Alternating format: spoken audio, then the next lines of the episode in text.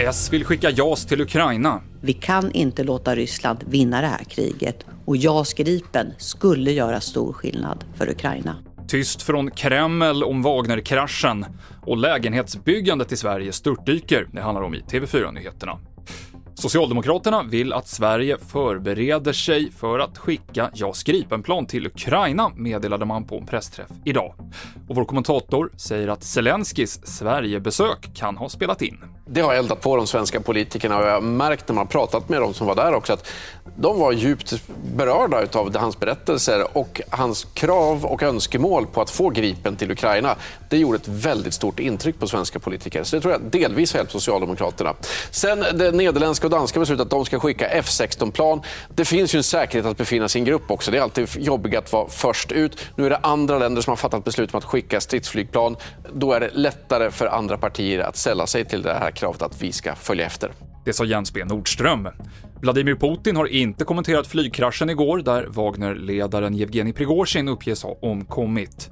Wagner-soldaterna har varit viktiga för Ryssland under kriget i Ukraina, men den tiden är förbi, säger Rysslandsexperten Martin Krag. Wagner spelar inte längre någon betydande roll i Ukraina. Eh, de styrkor som fanns där är mer eller mindre upplösta eller utplånade.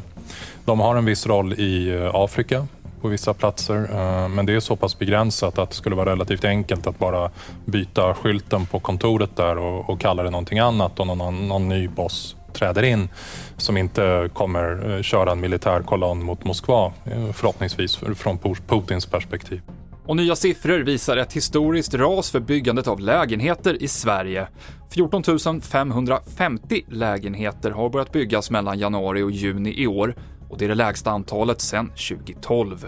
Vi har en svag eh, köpkraftsutveckling för hushållen med minskad köpkraft. Vi har framför allt en kraftig ränteökning. Vi pratar om tre till fyra dubblade räntor jämfört med den extrema lågränteperioden 2015 till 2021. Och ovanpå detta har vi då en ökning av byggkostnaderna nominellt på upp mot 30 procent på några år.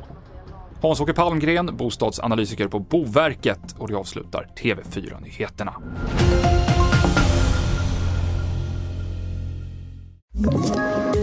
Poddtips från Podplay.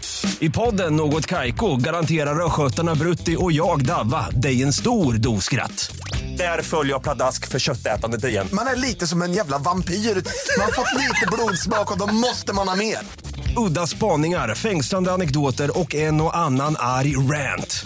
Jag måste ha mitt kaffe på morgonen för annars är jag ingen trevlig människa. Då är du ingen trevlig människa, punkt. Något Kaiko, hör du på Podplay. Därför är gardinerna.